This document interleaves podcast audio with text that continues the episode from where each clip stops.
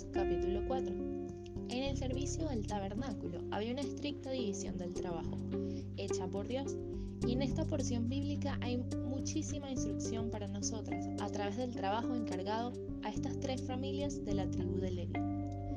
El servicio de los hijos de Gersón. Ellos cargaban cortinas y cuerdas, cosas que cubren y que unen. Como sus hermanos, estaban bajo la supervisión de Aarón y sus hijos. El servicio de los hijos de Merari.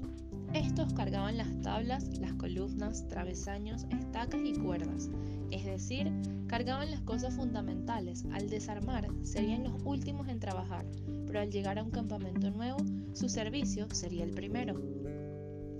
El servicio de los hijos de Coat.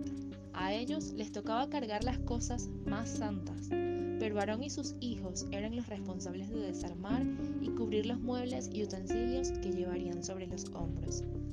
Para transportar el tabernáculo, los príncipes de las tribus darían a Moisés 6 carros y 12 bueyes. Estos se repartieron entre los hijos de Gersón y Merari, sin dar nada a los hijos de Coat. Esto no fue arbitrario. Los coatitas cargaban objetos que era prohibido llevar en carretas.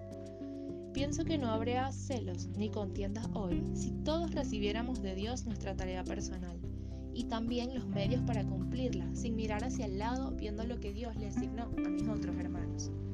Si pusiéramos en perspectiva el servicio de Merari, Gersón, Coat y lo aplicáramos en la expansión del reino, nuestra labor sería gratificante y estaríamos obedeciendo a lo que dice en Marcos 16:15: id por todo el mundo y predicad el evangelio a toda criatura. Merari nos hace pensar en el evangelista que, al presentar a Cristo como Salvador y Señor, pone el fundamento de 1 Corintios 3:10. Conforme a la gracia de Dios que me ha sido dada, yo como perito arquitecto puse el fundamento y otro edifica encima, pero cada uno mire cómo sobreedifica. Gersón desempeñaba la función del pastor que cubre, une y hermosea lo colocado por el evangelista. Coat coloca lo que da significado al tabernáculo, las cosas que acercan al hombre a Dios. Esta es la función del maestro.